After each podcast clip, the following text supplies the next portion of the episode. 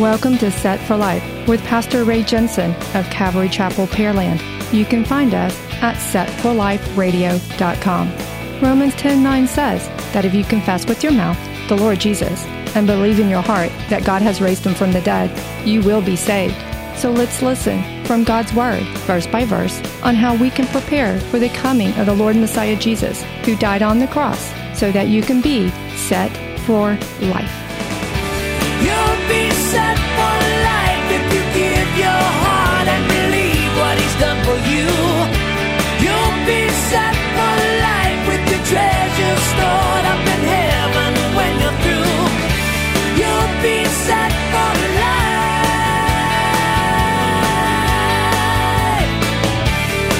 life. Be you ever feel small? I mean, sometimes do things ever happen that just make you feel like you're just an inch tall?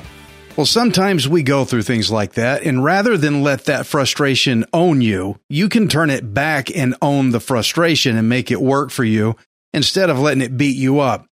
Well, today we're going to see somebody who was very, very small get used by God in a great big way. First Kings seventeen, and Elijah the Tishbite of the inhabitants of Gilead said to Ahab, "As the Lord of God Israel lives, before whom I stand, there shall not be dew nor rain these years except at my word." Now, this was quite a sharp attack against Ahab's worship of Baal, because it was believed by the people at the time that Baal was the god of rain and fertility and life, and that so that it was Baal's responsibility to make it rain. So here he come, Elijah, whose name means Yahweh is my God. He came and said, there's going to be no rain except when I say so. Now, if you remember back when the Lord sent the plagues on Egypt, it wasn't just plagues to hurt the Egyptians, but each plague had a significance about it to disprove the various false gods that they had been worshiping in Egypt. There was a frog-like god they had. There's a curse of frogs. Uh, blood in the Nile. They worshiped the Nile because that was their lifeline out there.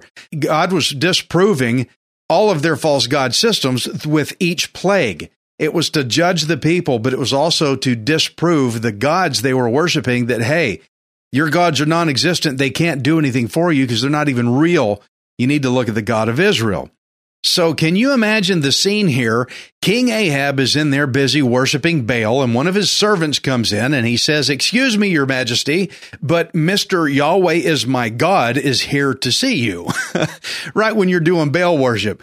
That's what you call an attention getter. But also look at what Elijah said. He said, "As sure as the Lord lives," as the Lord lives, not Baal. He come in there to denounce Baal and to rebuke the king for worshiping Baal. His name means Yahweh is my God, not Baal is my God. And he came and said, "As sure as the Lord lives." Can you see the setting here? Elijah was communicating to King Ahab, who was worshiping Baal. He said, "My God lives, but yours doesn't. My God lives, but yours does not at all." So Elijah's message really struck at the heart of Baal worshipers that Yahweh God is the one who controls the weather, not Baal. Through this drought, the Lord was going to prove to Israel with demonstration, with visible, seeable proof. I don't know if seeable is a word or not, but it is now. You heard that first on Set for Life. Seeable proof that Baal was a total falsehood.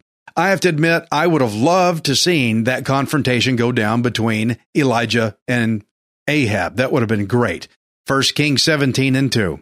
Then the word of the Lord came to him, saying, "Get away from here, and turn eastward, and hide by the brook Cherith, which flows into the Jordan. And it will be that you shall drink from the brook, and I have commanded the ravens to feed you there." So he went and did according to the word of the Lord. For he went and stayed by the brook Cherith, which flows into the Jordan. The ravens brought him bread and meat in the morning, and bread and meat in the evening, and he drank from the brook. Whoa, that, the birds brought him stuff to eat. That's crazy, but it's real. That's God.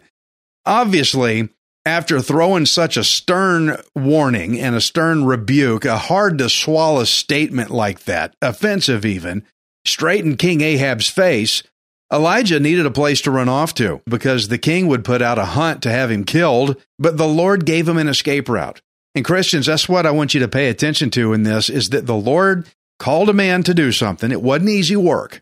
The Lord may call you to do some uneasy work that's hard to do, but don't worry. He gives you provision, and He gives you a place of refuge to rest. He will protect you and provide for you. So the Lord gave him an escape route, a pre-established place to go. However, the place where the Lord told him to go, it was a seemingly unlikely place to take refuge because there was nothing out there. Just a few little dry little streams, if it got hot enough, they would dry up. It was way out east of the Jordan River in a remote area that just, you wouldn't think that's the place to go. That, it, but that's exactly why go there, because they're going to be looking for you. They'll never think you went there. But how am I going to get by? See, the Lord will call you to things, and you're like, how am I supposed to do this, God? How am I, it doesn't make any sense. How do I get by? You leave that to the Lord and let Him deal with it. Not only that, though, but ravens were not considered kosher animals because they were they were scavengers. You'd call them dirty birds. They would eat off the roadkill off the side of the road. They were considered unclean. But the birds themselves were not the food. They were the delivery system. The Lord uses whatever He wants. Everything is His, all of creation. All of the money in the world is His. It belongs to Him. The whole earth and everything in it belongs to the Lord. And so He commanded the birds to go out and feed Him. Now, we don't know what kind of meat they brought, but whatever it was, Elijah probably built a fire and cooked it and ate it, and he had all the water he needed off the stream. Now, this was uncomfortable ministry work because he's out there distant by himself. He was at a place where he could not take care of himself, but the Lord did not lead Elijah to a place where he couldn't have what he needed.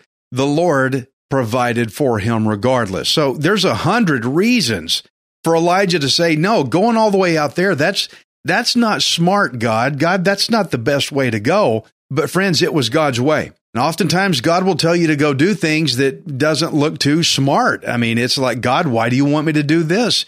But when it's God's way, you better obey it because that's the best way. The main thing here to recognize is that God called Elijah to do some hard work, but He gave him a way out with a promise of provision to go along with it. First Kings seventeen seven. And it happened after a while that the brook dried up because there had been no rain in the land. Then the word of the Lord came to him, saying, Arise, go to Zarephath, which belongs to Sidon, and dwell there. See, I have commanded a widow there to provide for you. So he arose and went to Zarephath, and when he came to the gate of the city, indeed, a widow was there gathering sticks. And he called to her and said, Please bring me a little water in a cup that I may drink. And as she was going to get it, he called to her and said, Please bring me a morsel of bread in your hand. So she said, As the Lord your God lives, I do not have bread, only a handful of flour in a bin and a little oil in a jar. And see, I'm gathering a couple of sticks that I may go in and prepare it for myself and my son, that we may eat it and die. Let's look at the snapshot right here. God told Elijah, go to this location. He picked it. This is where I want you to go, only to have the brook dry up on him. Now, you're th- a lot of people would think, well, God, you're the one that told me to come here. Now you're going to dry up the brook at the very place you sent me to? This is the point where a lot of people get upset. Lord, I obeyed you, I followed, and now look what's going on. Why, why did I obey you only to come out here and, and have this happen? And people ask, they question God, why am I here? You ever ask God that? Why am I doing here? Why am I here? But that's also what the Israelites said to God when He took them out of Egypt into the desert. They said, why'd you bring us out here just to kill us? When, friends, when we can only see as far as our own hand, we tend to make it all about ourselves. Lord, why'd you do this to me? Why is this happening to me? Me, me, me, me. It's all about me. The whole world is all about me. We need to remember that God uses us to glorify Himself. And oftentimes that requires us to be moved from where we were accustomed to being, where things were pretty good. We're tended to. Birds are bringing my dinner. I got a nice brook. And you want me to leave again? What? See, it's all about me again. You can't go that way or you'll miss what God's trying to do. And so God dried up the brook to move Elijah to this starving family here, this widow and her son, so that He could glorify Himself before them. See, it's not about just Elijah anymore. It's not just about me. It's now about other people who are also hurting as well. The Lord God was going to save their lives so that they would not die. Now, there had been such a famine in the land at that time. Even Jesus referred back to, to this time in Luke four twenty-four. Then he said, "Assuredly, I say to you, no prophet is accepted in his own country. But I tell you truly, many widows were in Israel during the days of Elijah, when the heaven was shut up three years and six months, and there was a great famine throughout all the land. But to none of them was Elijah sent, except to Zarephath in the region of Sidon, to a woman who was a widow." Elijah was sent to this one widow. And Jesus said there was a lot of widows around. There's a bunch of them, but this particular one was chosen. So remember, the Lord told Elijah, this one particular widow, the poor one who's about to die, who has nothing left to eat, even though when she eats it, she knows she's about to starve to death, she's the one that's going to give you something to eat. Now, guys, I know you're looking at the story and you're thinking this makes no sense. Of all the widows in the entire land of Israel, God chose her. Of all of them, many widows in the land at that time. Why this one? Why the poor one? Why the one that's just about to die? Aren't there other widows that are a little better off than her? God chose her to be the one to give Elijah something to eat. And she didn't have much of anything left. Well, it doesn't make sense to us because remember, we have a limited view. We are finite beings. God is not. Also add to the fact that in the region where the widow lived, that was about ninety miles or so away from where Elijah was staying. And so Elijah's faith was tested by having to get up and travel ninety miles or so to that distance. Imagine all the widows that are living through all of Israel, and you're going to pass ninety miles of them. And you're not allowed to stop and ask any of them for, for this particular favor here. You got to go to the one that's just about broke and done and gone. But did you notice that after Elijah was tested to go on all that distance, trusting the Lord, okay, ninety miles, he got his faith tested. But did you notice how Elijah also tested the widow? He asked her for a drink. Okay, uh, there's some water around. We can do that. So she started to go get it. And so since her response was to go get him a drink, she says, I'll, I'll do that. Then Elijah immediately pushed her even further by asking for some bread to eat. Okay, the, the drink I can do, but the food, we're going to have a problem here. But Elijah asked her anyway. Elijah knew very well that it was not exactly the right, proper kind of protocol to ask widows during a famine for something to eat, because typically during a famine, widows were the first ones to die because they had nobody looking out for them. They were widows. They were consider, considered to be the bottom of the, the ladder. They were a bottom rank. They were the lowest of the low in all of the land. You're a widow. Society told them, you are nothing. You're nothing. You're nobody. They would die first. And so yet Elijah tested her faith by asking, give me a morsel of bread. Okay, think about it. He passed through ninety miles of the land, passing all these people, not just ninety miles worth of widows, but ninety miles worth of rich people too. Anybody and everybody was better off during a famine than this widow woman. And it's it was almost considered wrong to go ask a widow during a famine, hey, give me something to eat. It's like you should not be asking her of all people. Don't ask her. She's not the one you should be asking for something to eat. So can you see how Elijah was going against the norm, what was considered proper, what was considered possible? He was defying everything in order to draw this widow woman in so deep so that she could more fully experience the miracle that Elijah knew was about to be given to her. Elijah knew she was about to get a great miracle. And so he came to her, and that's why he tested her, because he knew, hey, God's about to do something great for this woman anyway. I don't mind asking her for bread, knowing what God's about to do. But before we move on, let's ask the question, why does God work like this? I mean, the poorest of the poor, the last one you should be asking for, for food. Why does God work like this?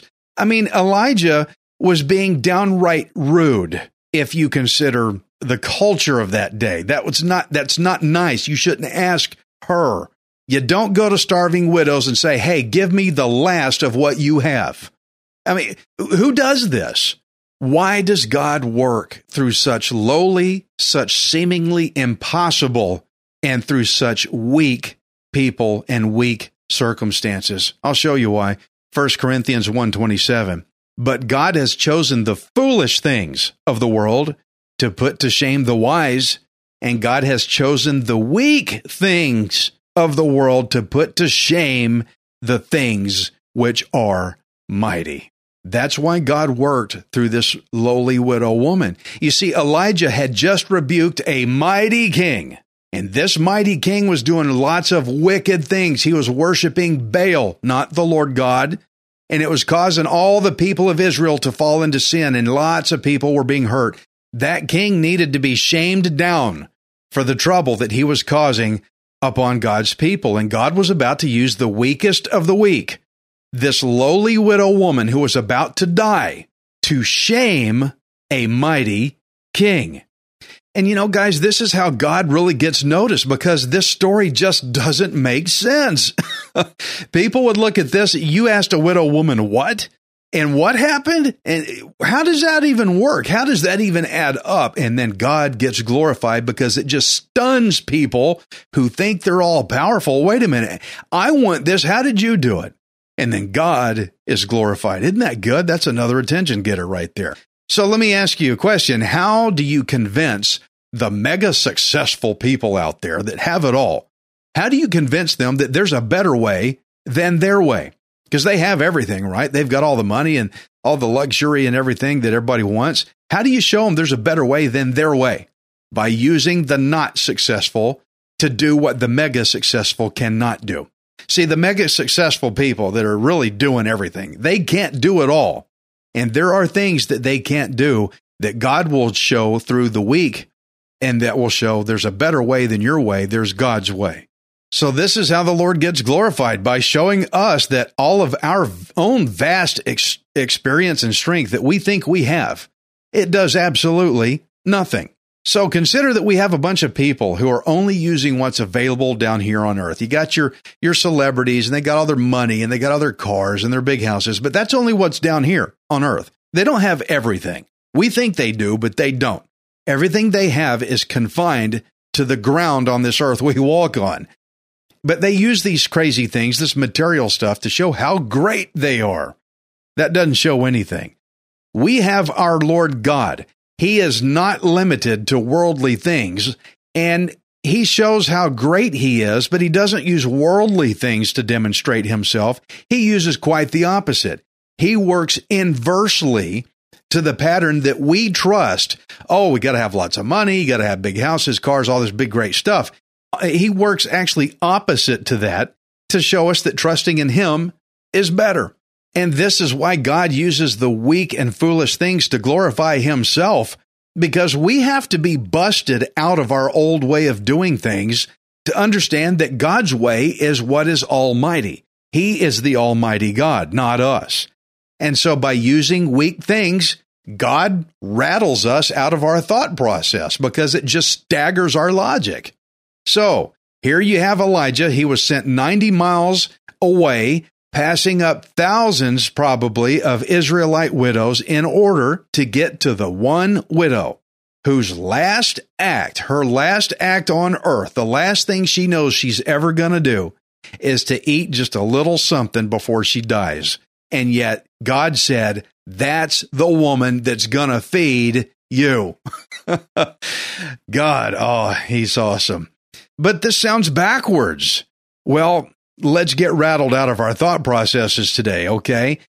She had no problem going to get Elijah some water, but when he asked her for bread, you notice that's when she recognized him as a prophet, because she said, as the Lord your God lives. Did you catch that? She's not going to say that to just anybody. You got Baal worship all over society, and she said, as Baal lives. She didn't say that. She said, as the Lord your God lives. She noticed a little glimmer of something in Elijah, but then that's when she started to express her hopelessness.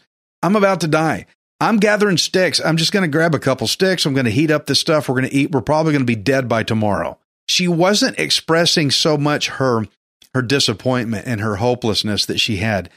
She, I think she was making a petition to the Lord. She was telling Elijah, look, I'm about to die. That's all I've got left on here. She sees him as a man of God, and she brings her petition through Elijah that she had nothing left to eat. It's kind of like a little cry of help here. First Kings seventeen thirteen. And Elijah said to her, do not fear, go and do as you have said, but make me a small cake from it first, and bring it to me, and afterward make some for yourself and your son. What? I just told you we didn't have anything left and we're going to die. Make some for yourself, okay, and your son too.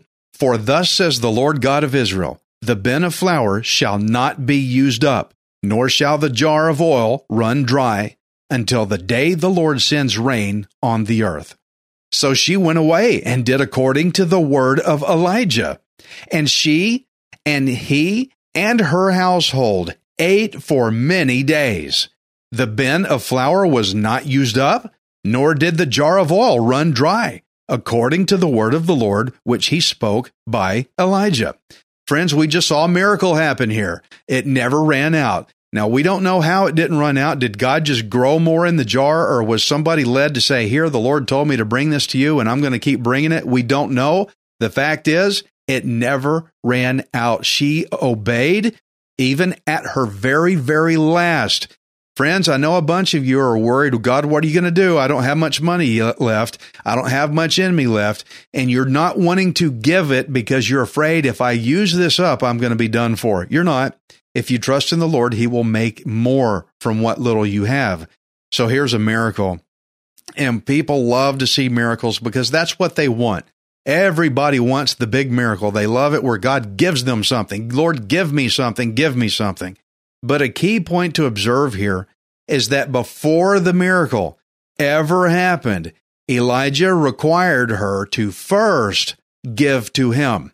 Make me a cake with whatever you have left. That's how the miracle came back. That's how the blessing came back, was because first she had to be obedient to giving. Friend, I want you to really jot this down in your notes. If you want to be given to, you first have to be a giver. So remember, she was planning to die even after eating what was left, but before the miracle, she had to give even what she had. And it wasn't hardly anything at all. She had to give that first. First, Elijah tested her. Give me a drink. Then it was, give me some bread. Then it was, make me a cake. We went from a drink to bread to cake. Okay, we're, we're one, two, three, stair stepping up. He kept pushing and he kept testing her to do more, to do more, to do more. Because she needed to be have her faith tested so that she could really see the glory of God in this. And so after Elijah heard about how bad her situation really was, because she had faith, oh, listen to this, because she had faith, she said, as sure as the Lord your God lives, because she had faith, a promise came with this. He says, if you do this, then you will have enough to feed yourself and your son, and you will never run out of it. How many of you would have reacted like the widow did in that situation?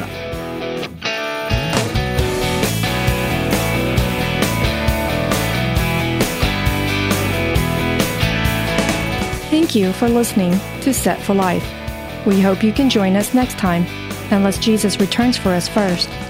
Set for Life is the radio ministry of Pastor Ray Jensen of Calvary Chapel, Pearland. We invite you to subscribe to our podcast at set for life radio dot com. Hi, this is Ray Jensen. Thank you for giving me the opportunity to encourage you in God's Word. If the Bible doesn't excite you, then you're not reading it. I want you to remember that you are not worthless. You are priceless. Messiah Jesus died on the cross to redeem you so that you can be set for life. You'll be set